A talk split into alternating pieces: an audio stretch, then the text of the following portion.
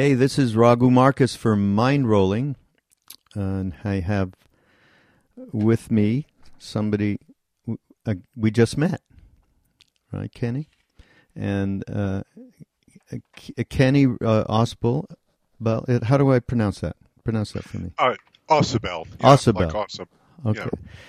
Kenny is the founder, co-founder, I believe, of Bioneers. And uh, Kenny, here's my little summary, which uh, you you might want to correct me on. We'll see. Transformation of the planet through social and scientific vision, knowledge, and practices that honor the genius of nature and human ingenuity. Does that do it? That's fine. Yeah. so it's a, but it's a huge ask that you are involved with. Why don't you just tell us? You know, before you tell us how the Bioneer started, tell us about you. How did you even, you know, coming up, growing up? What were the uh, the uh, influences and experiences you had that even led you to want to be involved with um, this kind of social action? Yeah, well, um, what led me up to Bioneers? Good question. Um, I, I um, well, for one, I grew up in New York City. My father taught at Columbia, and as a teacher, um, we got these glorious three month summers. Um, and my brother, we used to go up to Martha's Vineyard in Nantucket before it was expensive or cool. Um, and my brother and I just got turned loose for three months every summer with our bicycles and fishing poles and crabbing nets and you know, kind of lived outdoors. And um, I didn't realize for many, many years afterwards what a profound influence that had on me. But for me, that was where I, you know, I found communion and just the ability to range freely and, you know, um, be in nature in that way. And that that was a profound influence in my life for which I'm enormously grateful. Mm. And then um, I grew up, you know, right around Columbia in the 60s and um, you know that was a, a an iconic moment of um, radical social change, and I became very involved early when I was about 15 with the civil rights movement, and then with the anti-war movement, and I'd grown up, you know, believing in truth, justice, and the American way, and uh, wasn't really seeing it out there. So, um, mm-hmm. so I became very, very involved politically, and um, you know, long story short, I then had a um, a health crisis um, oh. of um, a, a, mysterious event where I had symptoms of a stroke when I was 19 or 20 that later Whoa. turned out to be um, a massive chemical exposure. And it sort of took me out of the game. Um, I, I, ended up, I did, um, I finished college and fell in love while I was there. And my first wife and I ended up um, leaving New York City. I knew for my health and well-being that I needed to get back to nature. And um, within about a year and a half, landed um, in Santa Fe, New Mexico, and you know began a very deep journey into alternative medicine and into healing. Um, and learned during the course of all that that essentially I'd had a you know an environmental toxic exposure, which deepened my commitment to. Um, you know, a, a healthy planet. Um, you know, we don't you know all of us are subject to you know we're we're um, essentially subjects in a vast uncontrolled medical experiment out there in terms of the toxicity in the world. And um, I grew up always I've been a writer since I was a kid and grew up loving film. And um, ultimately decided I, I began to um, stabilize my health and then very gradually recover and I decided I wanted to go and make films. And um, in the course of that, I ended up um, making a film about, called Hoxsey How Healing Becomes a Crime, about what was once a very, very famous or variously infamous uh, unconventional treatment for cancer. My mm-hmm. father had died of cancer very unexpectedly, and I sort of fell through the rabbit hole and began to learn about all that, you know, other methods of treating cancer. And um, the core of the story is centered around a botanical re- remedy, plant medicine. And through that, I began to learn a great deal about botanical medicine and met um, one of the co authors of a, what was then a very famous book, The Secret Life of Plants. Oh, yeah. Yeah, Christopher Bird. And, um, you know, if I thought what I was doing was controversial, uh, you know, an herbal cancer treatment, um, Chris was talking about plants having consciousness and sentience and you know, so we spent many long hours into the night, you know, talking about things like that. And a few months later, he um, called me up and said that a friend of his was doing a very interesting project on an Indian pueblo just outside Santa Fe, and they wanted, you know, would I be willing to go up there and film? Um, and it was a paying job, so that was a good start. Mm-hmm. And so I went up to San Juan Pueblo, and what I discovered there was um, I met Gabriel Howearth, who was a master organic farmer and seed collector. And um, he had studied with the biodynamic master Alan Chadwick at UC Santa Cruz. And Chadwick told his students that if you really want to learn about farming, uh, venture forth and study with indigenous peoples. They've been at it the longest, and they have a very different relationship to the land and to mm. farming. So Gabriel kind of lit out, you know, headed south and um, spent a lot of time in Mexico, and then wandered down through Latin America. And what happened was that as people began to trust him and, and take him, you know, in to teach him about traditional farming practices, they shared with him what for them was the most precious of gifts, which is the gift of seeds. Because each time that we, you know, the, the seed through the seed speak the voices of the ancestors, and each time you plant a seed, you become an ancestor for the generations to come. So it's a very sacred transmission and Gabriel had connected, c- collected this extraordinary arc of native seeds. Um, I'd lived on a and stuck them in the ground in San Juan Pueblo, and it was a biodiversity garden. And I'd lived on a small farm for about six years, and um, you know, been a, a modest gardener and farmer, but the world is frankly better off without me farming. But I had just never seen anything like this, mm-hmm. and it really blew my mind. And as I was standing there behind the camera filming one afternoon, this Native American farmer um, came in front of the camera, and his hands he was holding these beautiful um, red corn seeds that were just glinting in the, the New Mexico sun. And as he spoke, he began to weep. And Gabriel, as he did everywhere, put out the word through the Pueblo if anybody had any old seeds lying around. You know, this is how these things reappear and sure enough, um, this fellow James Chancellor had found these red corn seeds actually in the wall of his adobe home in the mud wall. Mm-hmm. and he didn't know what they were. He took them around to all of the elders at the pueblo and finally one of the elders recognized them. And it turned out to be the sacred red corn of san juan pueblo which had not been um, you know seen in 40 years or grown so that marked a renaissance at the Pueblo, a recovery of this traditional seed stock and with it their traditional farming. And, you know, I was really, it was an epic moment and I was profoundly moved um, by what I saw and realized that, you know, and at the same time began, had begun to learn quite a bit about biodiversity loss and, um, having done the Hoxsey movie, it was the usual suspects, the same as the chemical and pharmaceutical companies who opposed an herbal treatment for cancer. We're also the ones patenting seeds and you know bringing in hybrids mm-hmm. and essentially throttling diversity.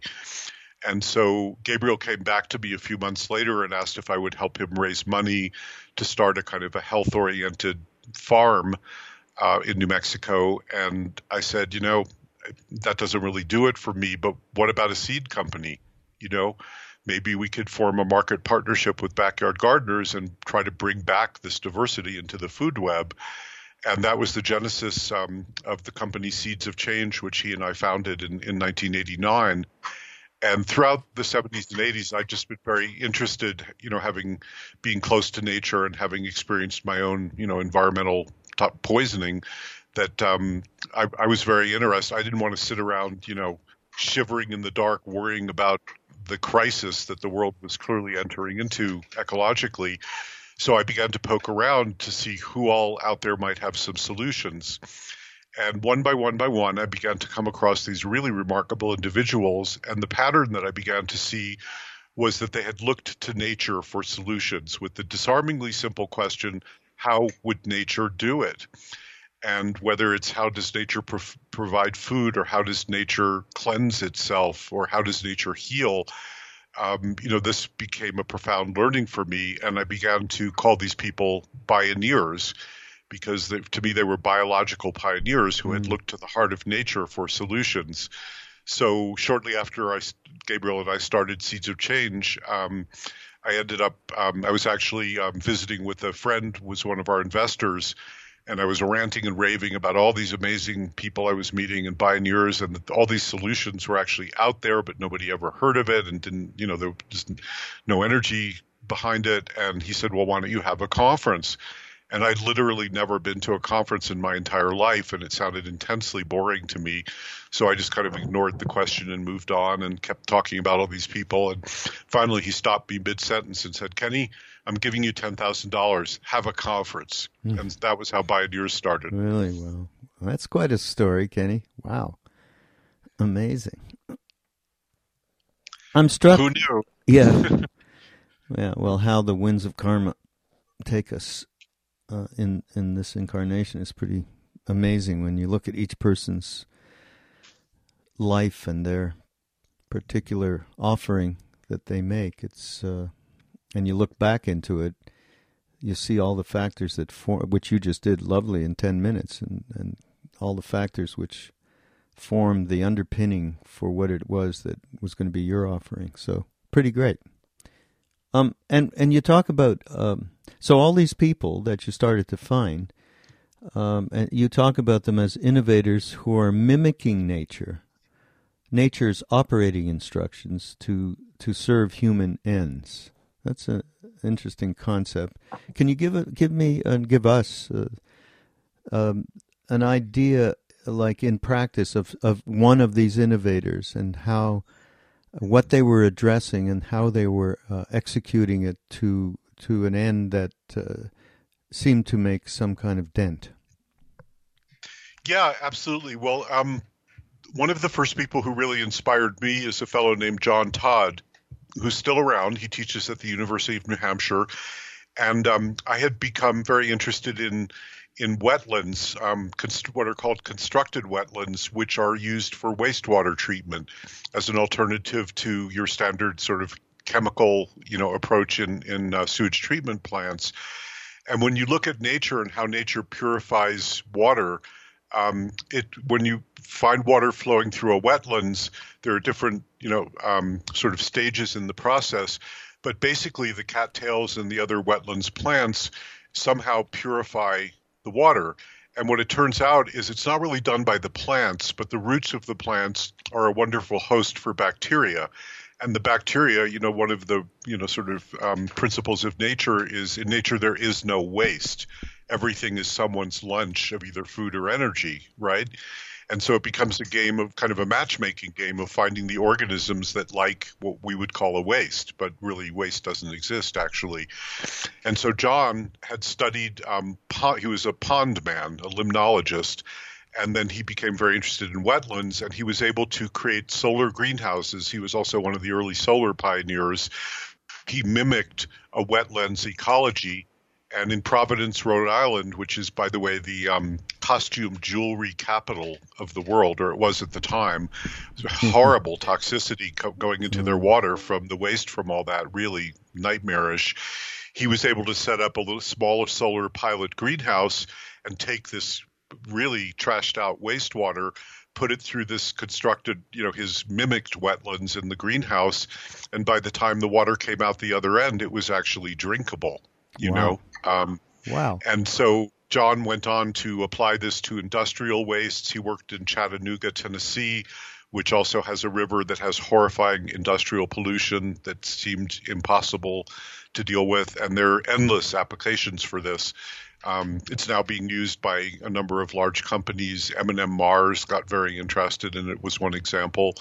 Um, so that was the you know the kind of and John was really one of the the grandfathers of this field of what's now called biomimicry, and um, you know I had kind of fallen through the rabbit hole into this whole world as I say around 1990, and we were using words like imitating nature, or biomorphic, and then.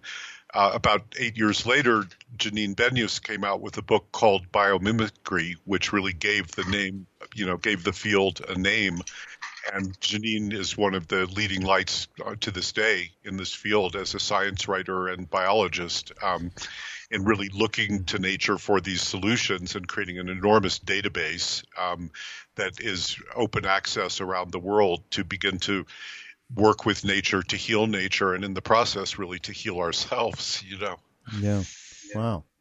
Well, that's a uh, excellent. Uh, example of something that obviously has been taken to another uh, practical level where people are actually utilizing. I mean, that's amazing, Kenny. That's really amazing. Well, let me give you one other example that's one of my favorites. Um, the um, in 1997 at Bioneers, we we somehow learned about this fellow named Paul Stamets, who's a mycologist, a mushroom man, and um, he had all these wild claims about what mushrooms could do. So anyway, we invited him to speak, and um, he lives uh, lived on a small farm in in Washington State in the Pacific Northwest rainforest. And since he was very young, was just obsessed with mushrooms. And, you know, it's well known. Many other countries in the world are mycophilic. You know, we're sort of mycophobic in the U.S., but, you know, Japan and large parts of Asia you know, it's what Chinese medicine, of course, it's well known the profound healing properties of mushrooms and fungi for, you know, human health. Yeah. Um, Paul wondered, he said, well, if that's true for our bodies, then could these also be medicines for the earth? What are they doing in the land? Right. And so he got his chance to test his theory when there, there was a large spill of diesel fuel not far from where his farm is located, and the state of Washington, um, you know, Department of the Environment uh, opened up a, a, you know a process whereby companies could their their hat in the ring as to whether they could decontaminate this diesel soil, and so Paul threw his hat in the ring and was chosen, and all the other companies were doing what's called generally heat, beat, and treat, very invasive, uh, often toxic methods. Some of them were using enzymes. Um, others, you know, were using these kind of brute force techniques. And Paul took the spore from oyster mushrooms, that you would buy at the grocery store, right? And um, he inoculated this 20 by 20 cell of contaminated dirt, soil, um, you know, with his mushroom spores, and then they all covered these these um, you know areas up with tarps.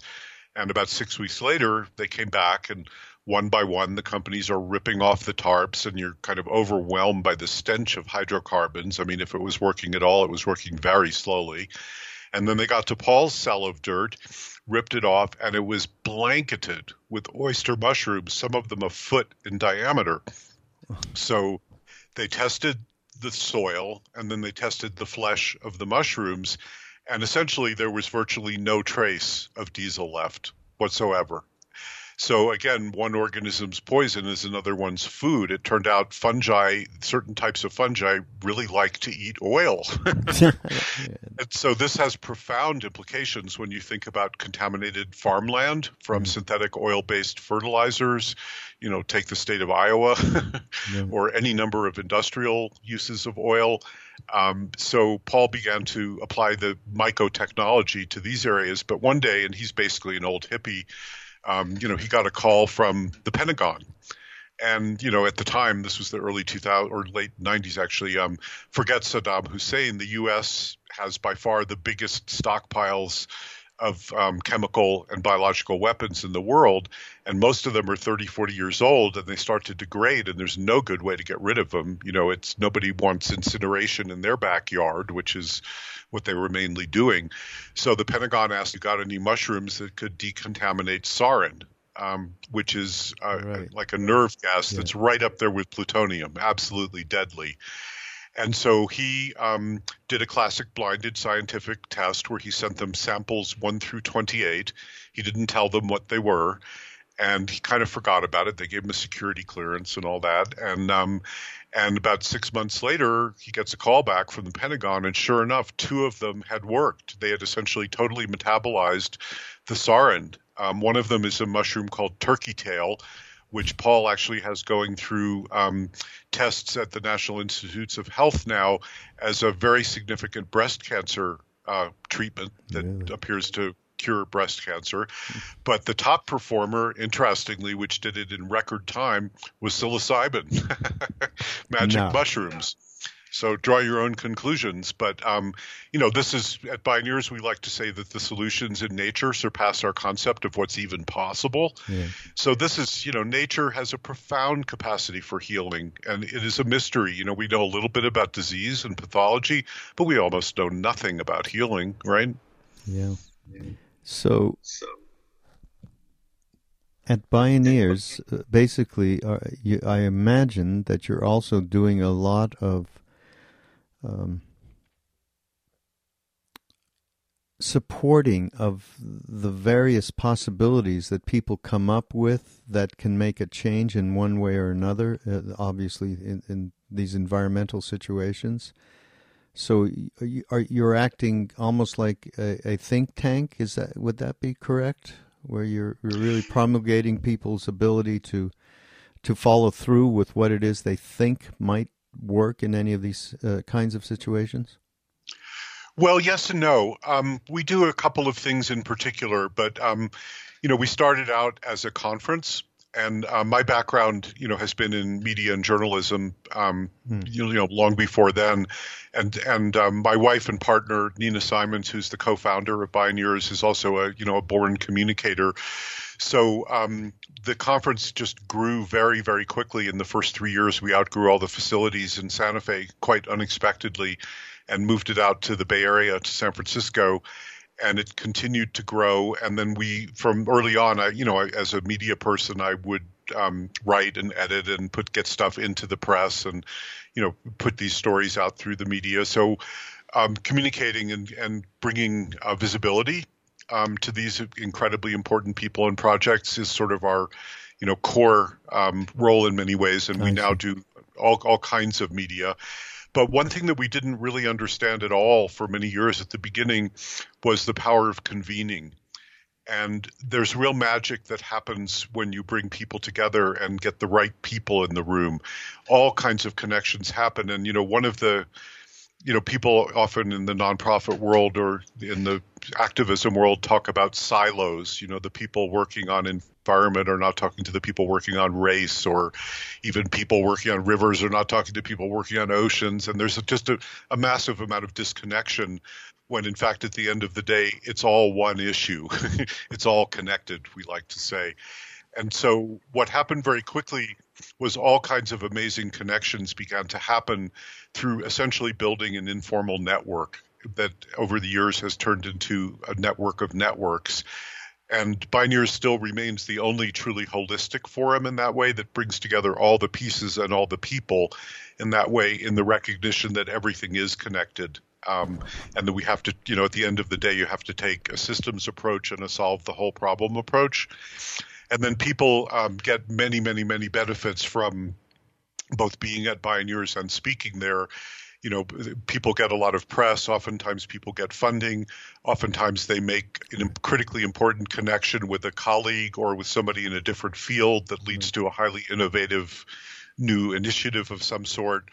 Um, so you know that that's really a right. lot of what we do, and we're able to sort of shine the high beams on what we think are the growing edges of where we need to be going today. Right. Um, just in looking through some of what Bioneers has done, you know, the of course the, the there's a radio show. We should talk about that at some point to let people know about it. Anyhow, and uh, and obviously blogs and videos. And one of the things that I noticed, and and this is relates to what I'm involved with, uh, is you had Suzanne Sterling on, uh, and uh, it was called Off the Mat into the World. I guess it was a blog. It might have been an interview. Um, so around the concept, uh, and this was what was brought up in that article, uh, around the concept of social activism. So you have what she's talking about: get off the mat and get into the world, and and start to activate what it is that you have been developing within yourself to be able to make some contribution to all of the tremendous and varied amount of issues there are in this world at this time. Um, and then there's also the concept of a social activism that perhaps is devoid. It would be instead of it would be um, come back from the world and look inside yourself for a minute. Take a minute doing that. So th- this this is something, of course, uh, and I know you know Ram Dass at least who he is and all. Uh, I he had been involved with a couple of social active Seva uh, activism projects, which I think you know, uh, and also um, he's done all sorts of work uh, around the world uh, with social activism, and and always, and also most recently, or not that recently, with social social venture network, which is also uh, a place where many people get together and all sorts of uh, you know wonderful synergy happens, and it's uh, the credo that they've actually kept in their in their uh, when people get together and they mention is uh, Ram thing before we can think that we're going to change anything we're going to have to change our own insides our own hearts. So how does that uh, uh so like i say that was brought up by uh, in this uh, blog by suzanne could just uh, give me some feedback as to what your feelings are of of that uh, it goes two ways kind of a thing you know people who just absolutely are working on themselves and they don't have much interest in spending any of their time uh, outwardly uh, doing social activism, and then there are social activists that are that are absolutely uh, only doing that and uh, are kind of caught up in a different way.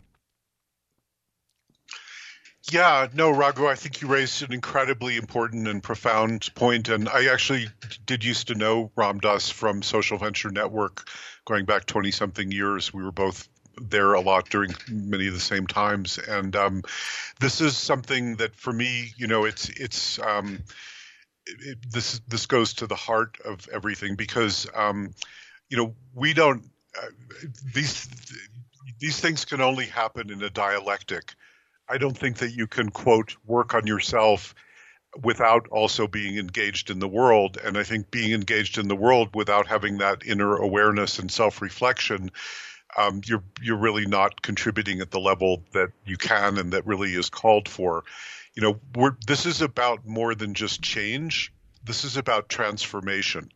We're talking about literal paradigm shifts and a fundamental transformation of our own consciousness. That's what got us in all this to begin with. I mean, we've imagined things, you know, the world is as you dream it, right? Mm-hmm. And that's the world that we're living in. And so we have to dream our way into a different dream, but that also means being engaged. And it's also how you learn. You know, sitting there in self reflection is great up to a point, yet you then need the reflection of engagement at the same time. And at the same time, you know, as the Buddha certainly practiced, you it's important to relieve suffering in the world, and that's certainly so much of what Ram Dass's life has been about. You know, uh, mm-hmm. which I admire tremendously. So I think from our perspective, you know, in, in, you could say it's an inside job. You've got to bring the inner consciousness shift to bear on your engagement in the world, and your engagement in the world will teach you in turn how to do better with that and how to and it will teach you a lot about yourself as well. So you know it, it's an interesting thing. I'm working on an outside project right now.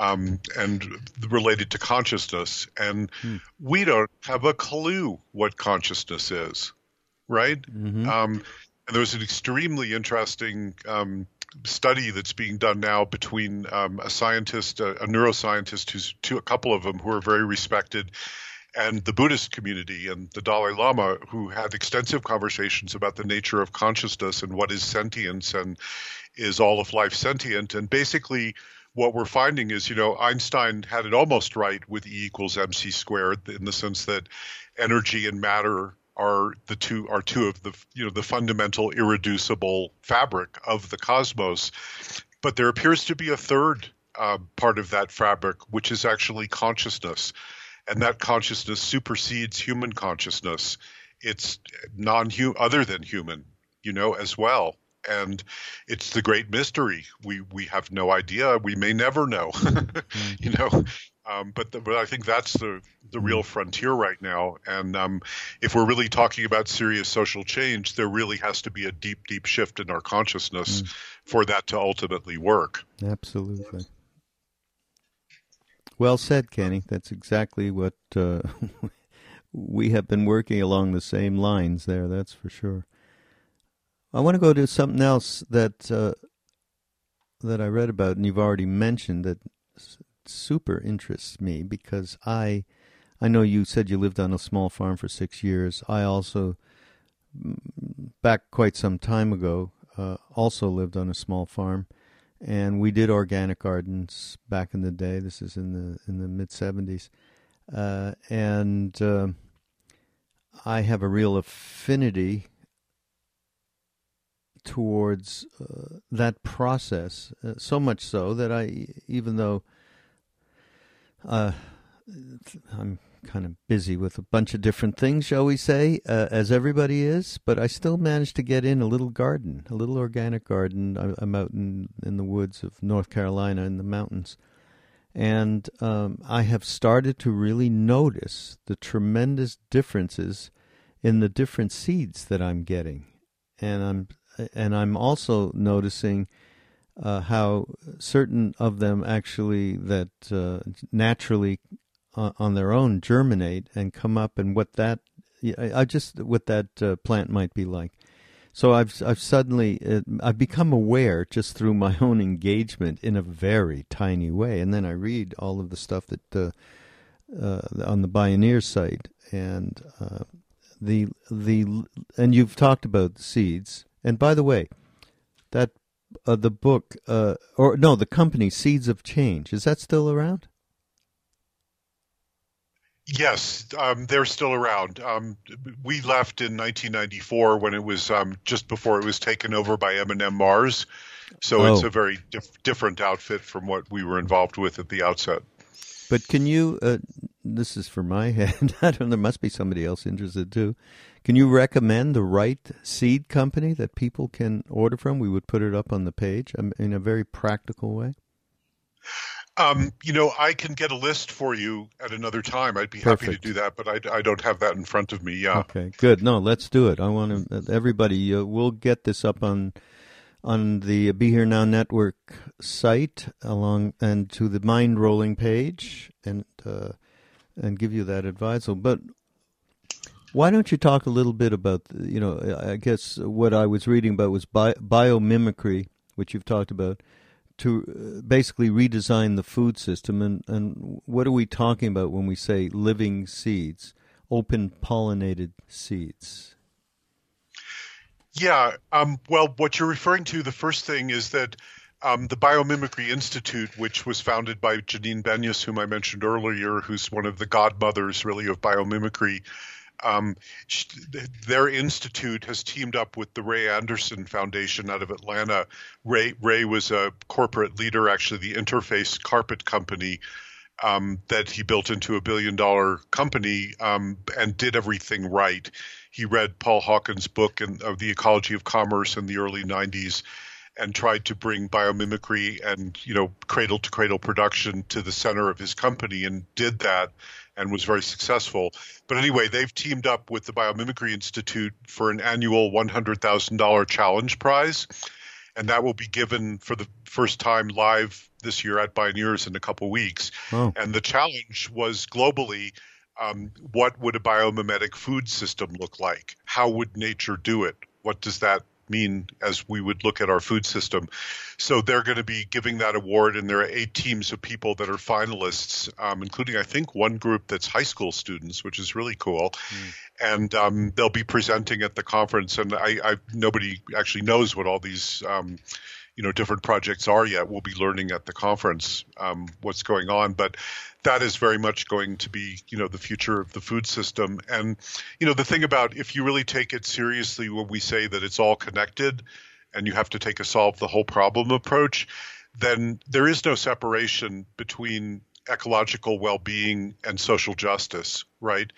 You you cannot have peace with the earth while you have injustice in the world. And in fact, many of the harms that are caused to the land are from people who are absolutely desperate. You know, it's not just people who don't know how to do things in a good way. Um, so I think that a fair food system is the other thing here. It's one thing to just have a, a green society, but if it's green Walmart, you know, is that really a different model? Um, so there's tremendous um, social justice movement that's part of that's sent front and center with the food movement now, which is about access, equal access for people, whether or not you have a lot of money. I mean, you shouldn't have to pay more actually for organics. Um, you know, all the I'm sure you're very familiar with this whole arena, But um, you know, a biomimetic food system in that regard has to be not just an ecological system, but one that is also socially just. Mm. And um, you know what? Because you know, I was deeply involved in the whole food and farming world when I started um, Bioneers. That's always been a cornerstone of our work.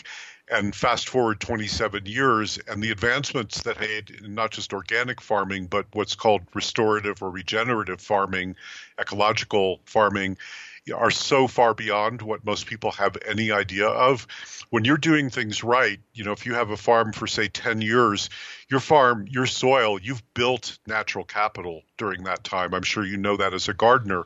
Things actually get better and better. They're not being degraded, they're being right. restored and regenerated. Mm and and you're uh, there's a, there's I mean um, Paul Hawken is doing a project right now called Project Drawdown, that is saying that you know here we hit 400 parts per million of um, CO2, which is catastrophic. I mean, it, and it's not just enough just to stabilize that. We actually have to start to draw carbon out of the atmosphere back down to prior levels. And so it turns out that organic farming, holistic rangeland management um, are two of the absolute top things that we can do to bring carbon back home where it belongs in the soil and of course, you know, reforestation, obviously. But organic farming really ought to be implemented on a mass national scale as a climate defense strategy right now. Mm-hmm. Um, so these things are much, much more important than people realize. Um, and, and, to answer the second part of your question about seeds, um, you know, diversity is nature's fail-safe mechanism against extinction if you go to your banker and he tells you to have a diversified portfolio, if you're lucky enough to have any cash on hand, um, he's going to tell you to diversify your portfolio, right? Don't put all your eggs in one basket. Just grandma's common sense, you know? Excuse me. So that's nature's strategy. And also, there's something within nature called response diversity that it isn't just having a whole deck of options. In any given situation, it could be one very specific thing that's needed, and one brilliant, amazing organism out there actually figured that out and occupies that niche, right? So, and, you know, Peruvian farmers have 3,000 different varieties of potatoes that they've, they've actually cultivated and bred over, you know, many centuries each one is fitted for a particular niche or a microclimate or is resistant to this disease or that blight or whatever it might be. So you really want to have, you know, a full deck of diversity to play with. And really, what happened with the seed industry, which began sometime around the 1930s, was as seed breeding became more sophisticated, you could create, you know, you hybridize seeds, which has gone on forever. It is not a bad thing at all in and of itself. But what the hybrids really um, were designed for was to be patented, so that they could be um, proprietary and you know have um, commercial um, monopoly value in that regard. And what that did is it drove down the degree of diversity. I mean, if you look at GMOs now, Monsanto owns 90% of corn and soy acreage because they have patents, right? And and it's a system that's designed that you can't actually use those seeds without their chemicals. You know, it's it's a package deal. So that has throttled diversity in the food system. Um, and the, it's a and, and the hybrid seeds also generally don't reproduce, so you can't save seeds. So this is, you know, purely a corporate, you know, um, kind of hungry ghost greed strategy that is anti-life and anti-biology. Um, and seeds are the first link in a safe food web. It's actually the thin green line between us and starvation. So you really, really want to have a much more widespread base of these um, open access, open source, open pollinated seeds. Mm. And, and, that was a lot of what our effort was toward in, in, those times. And of course, you've eaten heirloom tomatoes. I mean, these things have tremendous vitality, flavor. I mean, they're just much better nutrition as a rule you know, all this other stuff has been bred for things like tensile strength, which means a tomato that won't, you know, get yeah. bruised when you're shipping it in a giant container. And, you know, it's, it's an industrial trait, not a health, nutrition, or human trait. Yeah, that's exactly what I was talking about. Tomatoes, particularly. The variety of some of them are just absolutely, uh, you, you can tell that they, they've been really – crapped on by whoever was nurturing these plants and creating new uh, plants and seeds. I mean, it's it's it's amazing. Um, yep. Okay, something lighthearted right now that I I found uh, to, that I I thought. I mean, and maybe you weren't involved with this. Were you involved with the family uh, who had chimpanzees as family? Yeah, well, my, our executive director of Bioneers, Josh Fouts, who's one of my best friends, I'm happy to say. Um, I met Josh about seven or eight years ago, um, and through other work that he was doing, and we had him come speak at Bioneers, and then subsequently he's joined us as our executive director. But, you know, you mentioned our radio series, and um, we produce a radio series every year drawn from content from the annual conference, and I produce that and I, I write it. And one of our shows in our current series, the series is called Bioneers Revolution from the Heart of Nature. And one of the current um, shows is We're All Chimps, you know, mm. um, and it's with Josh's parents who spoke at Bioneers last year. And it's an incredible story. I mean, oh, well, he grew you... up with um, five chimps as aunties and uncles, if you can imagine that. No. Um, yeah his um, his father wanted to actually work with child psychology, and through a whole serendipity of events, instead ended up working with chimpanzees. But chimps, you know, animals, uh, science has treated animals as automatons and these just machines, meat machines that have no consciousness or or humanity, you might say. And um, so all the experiments that had been you know, tried to teach chimps to speak or to speak language didn't work because chimps have a very different voice box from ours. It's not how they communicate. So some very, very thoughtful person said, What about trying American Sign Language? So Josh's father, Roger Fouts, and his wife Debbie then began what are quite famous these experiments called the Washoe experiments, W A S H O E, the name of, of, of a female chimpanzee, Washoe and they started to teach Washoe American Sign Language and found that she could communicate brilliantly. And um, they that essentially this was a person just like a, you might have a child or a family member. And so animal intelligence is absolutely profound, and we've just been incredibly blind and sort of, you know, anthropocentric in our views. And this is coming out more and more and more. There's just science out the wazoo now, from plants to dolphins to slime molds to whatever you might, you know, study. Um, bees can handle abstract concepts. You know, slime molds are actually being used by biomimicry researchers now because they're geniuses at solving tubing networks, no. which is incredible for traffic patterns. For lay, if you want to lay out a really great traffic pattern that's the most shortest, easiest route, use a slime mold to solve the maze. I slime mean, mold. Know, slime molds, right? A giant one-celled ball of mucus has this profound intelligence, you know. Unbelievable. So, um, oh yeah, oh yeah. Slime. But you know, there's a there, there's a whole movement now that we're actually highlighting very much this year at Bioneers again, which is around rights for nature, because um, nature actually has rights to survive and flourish and thrive. And if not for nature, I mean, we are nature as human beings. We wouldn't be here. You know, did nature? We didn't invent nature. Nature invented us, right? And so this biodiv- incredible magical web of biodiversity that we're shredding is in fact what life runs on and what we depend on. And we're basically, you know, smashing the very mirror of nature that could teach us who we are and how to live here. Um, so, you know, things like the chimpanzee research have been absolutely phenomenal in understanding how there's this profound, not just intelligence, but consciousness, so, sentience. Yeah, but tell me, your friend went. He's living with these chimp, chimpanzees. You know, I want to get a better picture here. Your friend is living with his parents with these chimpanzees. They're in their own section of the house, I would imagine, right? They're not just popping around. Well, they had living facilities for the chimps, and at times they would bring them into their homes as well.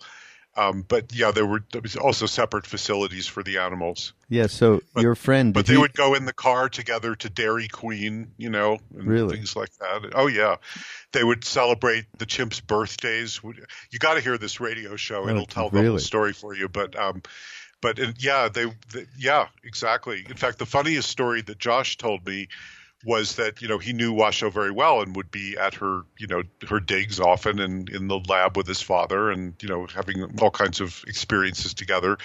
And as he was becoming a teenager, he was in the lab one day, and suddenly Washoe molested him, and he had just entered puberty.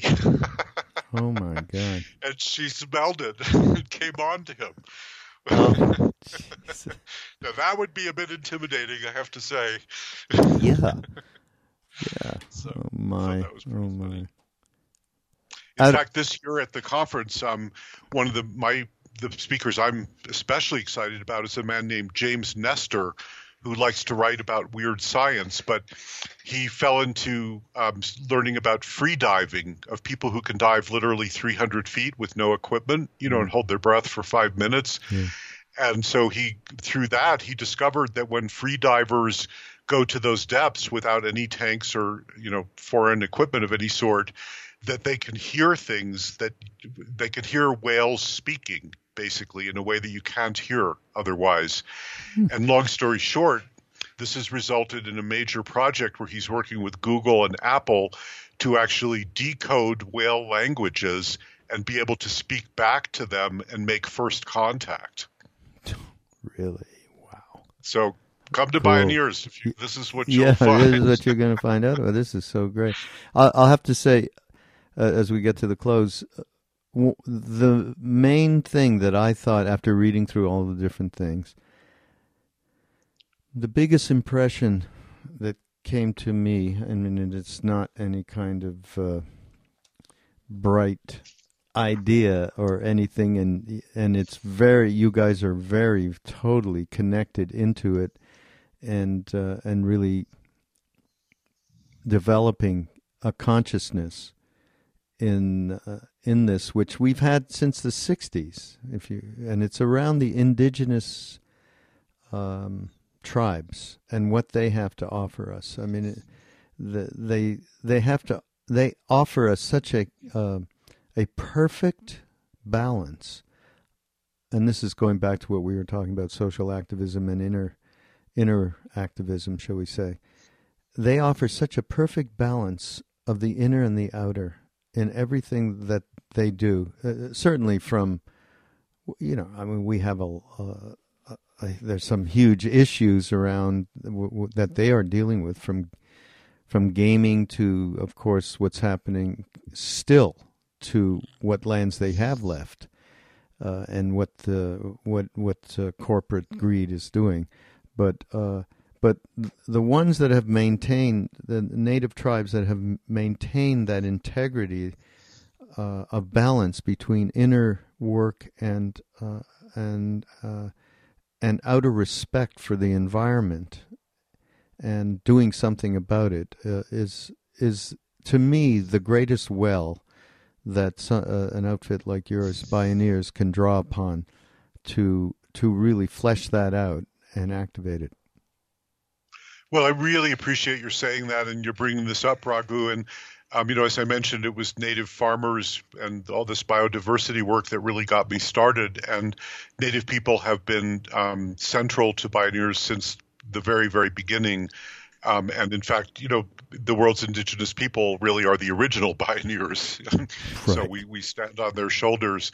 But we have a over the years it's it's really evolved and within the conference we have an indigenous forum that's actually a sort of mini conference that's all native led and native directed about indigenous related issues of all all types and last year we had 87, 87 different Indian nations at Bioneers and I couldn't agree more. The leadership of First Peoples today um, is absolutely essential, and it's been incredibly gratifying and heartening to see Native people in a real renaissance and rising to that leadership and people seeing it and respecting it and honoring it. And it's a really epic moment in Indian country right now. We haven't seen anything like this before. Mm. And uh, all the nations are coming together uh, with, you know, and it's, it's a very, very big deal what's going on right now. And, you know, give thanks. And by the way, it's not just a museum quality issue here at all. Um, the the knife's edge of clean versus dirty energy is often on native lands, whether it's oil or uranium or clean energy, you know, solar and wind.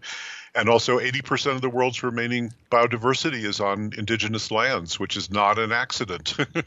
So, you know, these are very, very practical issues too at that yeah. level. Yeah, and bringing that more to the forefront on every level uh, is something we should all participate in. Absolutely.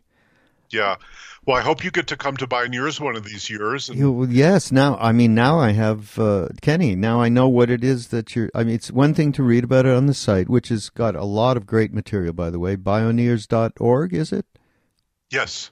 So uh, please go there and, and partake and get an understanding, like I have done. But of course, speaking with you directly, Kenny, is uh, um, a whole other matter to get at the core of what it is that uh, you're helping to present uh, different aspects that can really make a difference in this world. So I really appreciate what you're doing. And Kenny, just give us uh, the dates and the um, location of this Bioneer Convention coming up in a couple of weeks, right? Yeah, a couple weeks. Um, it's October 21st through the 23rd, which is a Friday through a Sunday, and there's pre and post conference intensives for in depth stuff. Um, and it's in San Rafael, which is just north of San Francisco, about 20 minutes north of San Francisco. And it's a very beautiful setting. It's a large event. There's usually about 3,000 plus people. Um, and it's, you know, people ask me what's Bioneers. Really, it doesn't fit into a soundbite. But what I like to say is it's a natural antidepressant. and um, we know of at least 10 or 12 marriages that have resulted from people who met there. And, and a few babies there, too. Yeah. Oh, that's yeah, great. So that's great. It's, it's incredibly uplifting. And you know we're in the early stages of a genuine revolution here raghu. I mean thing, there's no question things are going to change. Mm, they will. it's only a question of how and that's where we all come in. And I, yeah. I once you've been to Bioneers, you'll see how much hope there is. Oh that's beautiful kenny.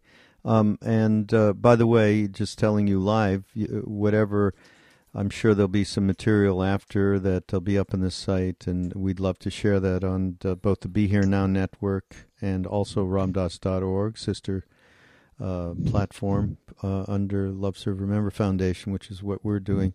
And uh, we want to share this. This is absolutely it's Love Serve Remember Foundation. Mm, beautiful. So, uh, well, we love you too, so thank you. Thanks, Kenny. Uh, this is uh, Raghu from Mindrolling here with Kenny, and uh, we will be back uh, on the Be Here Now network soon come.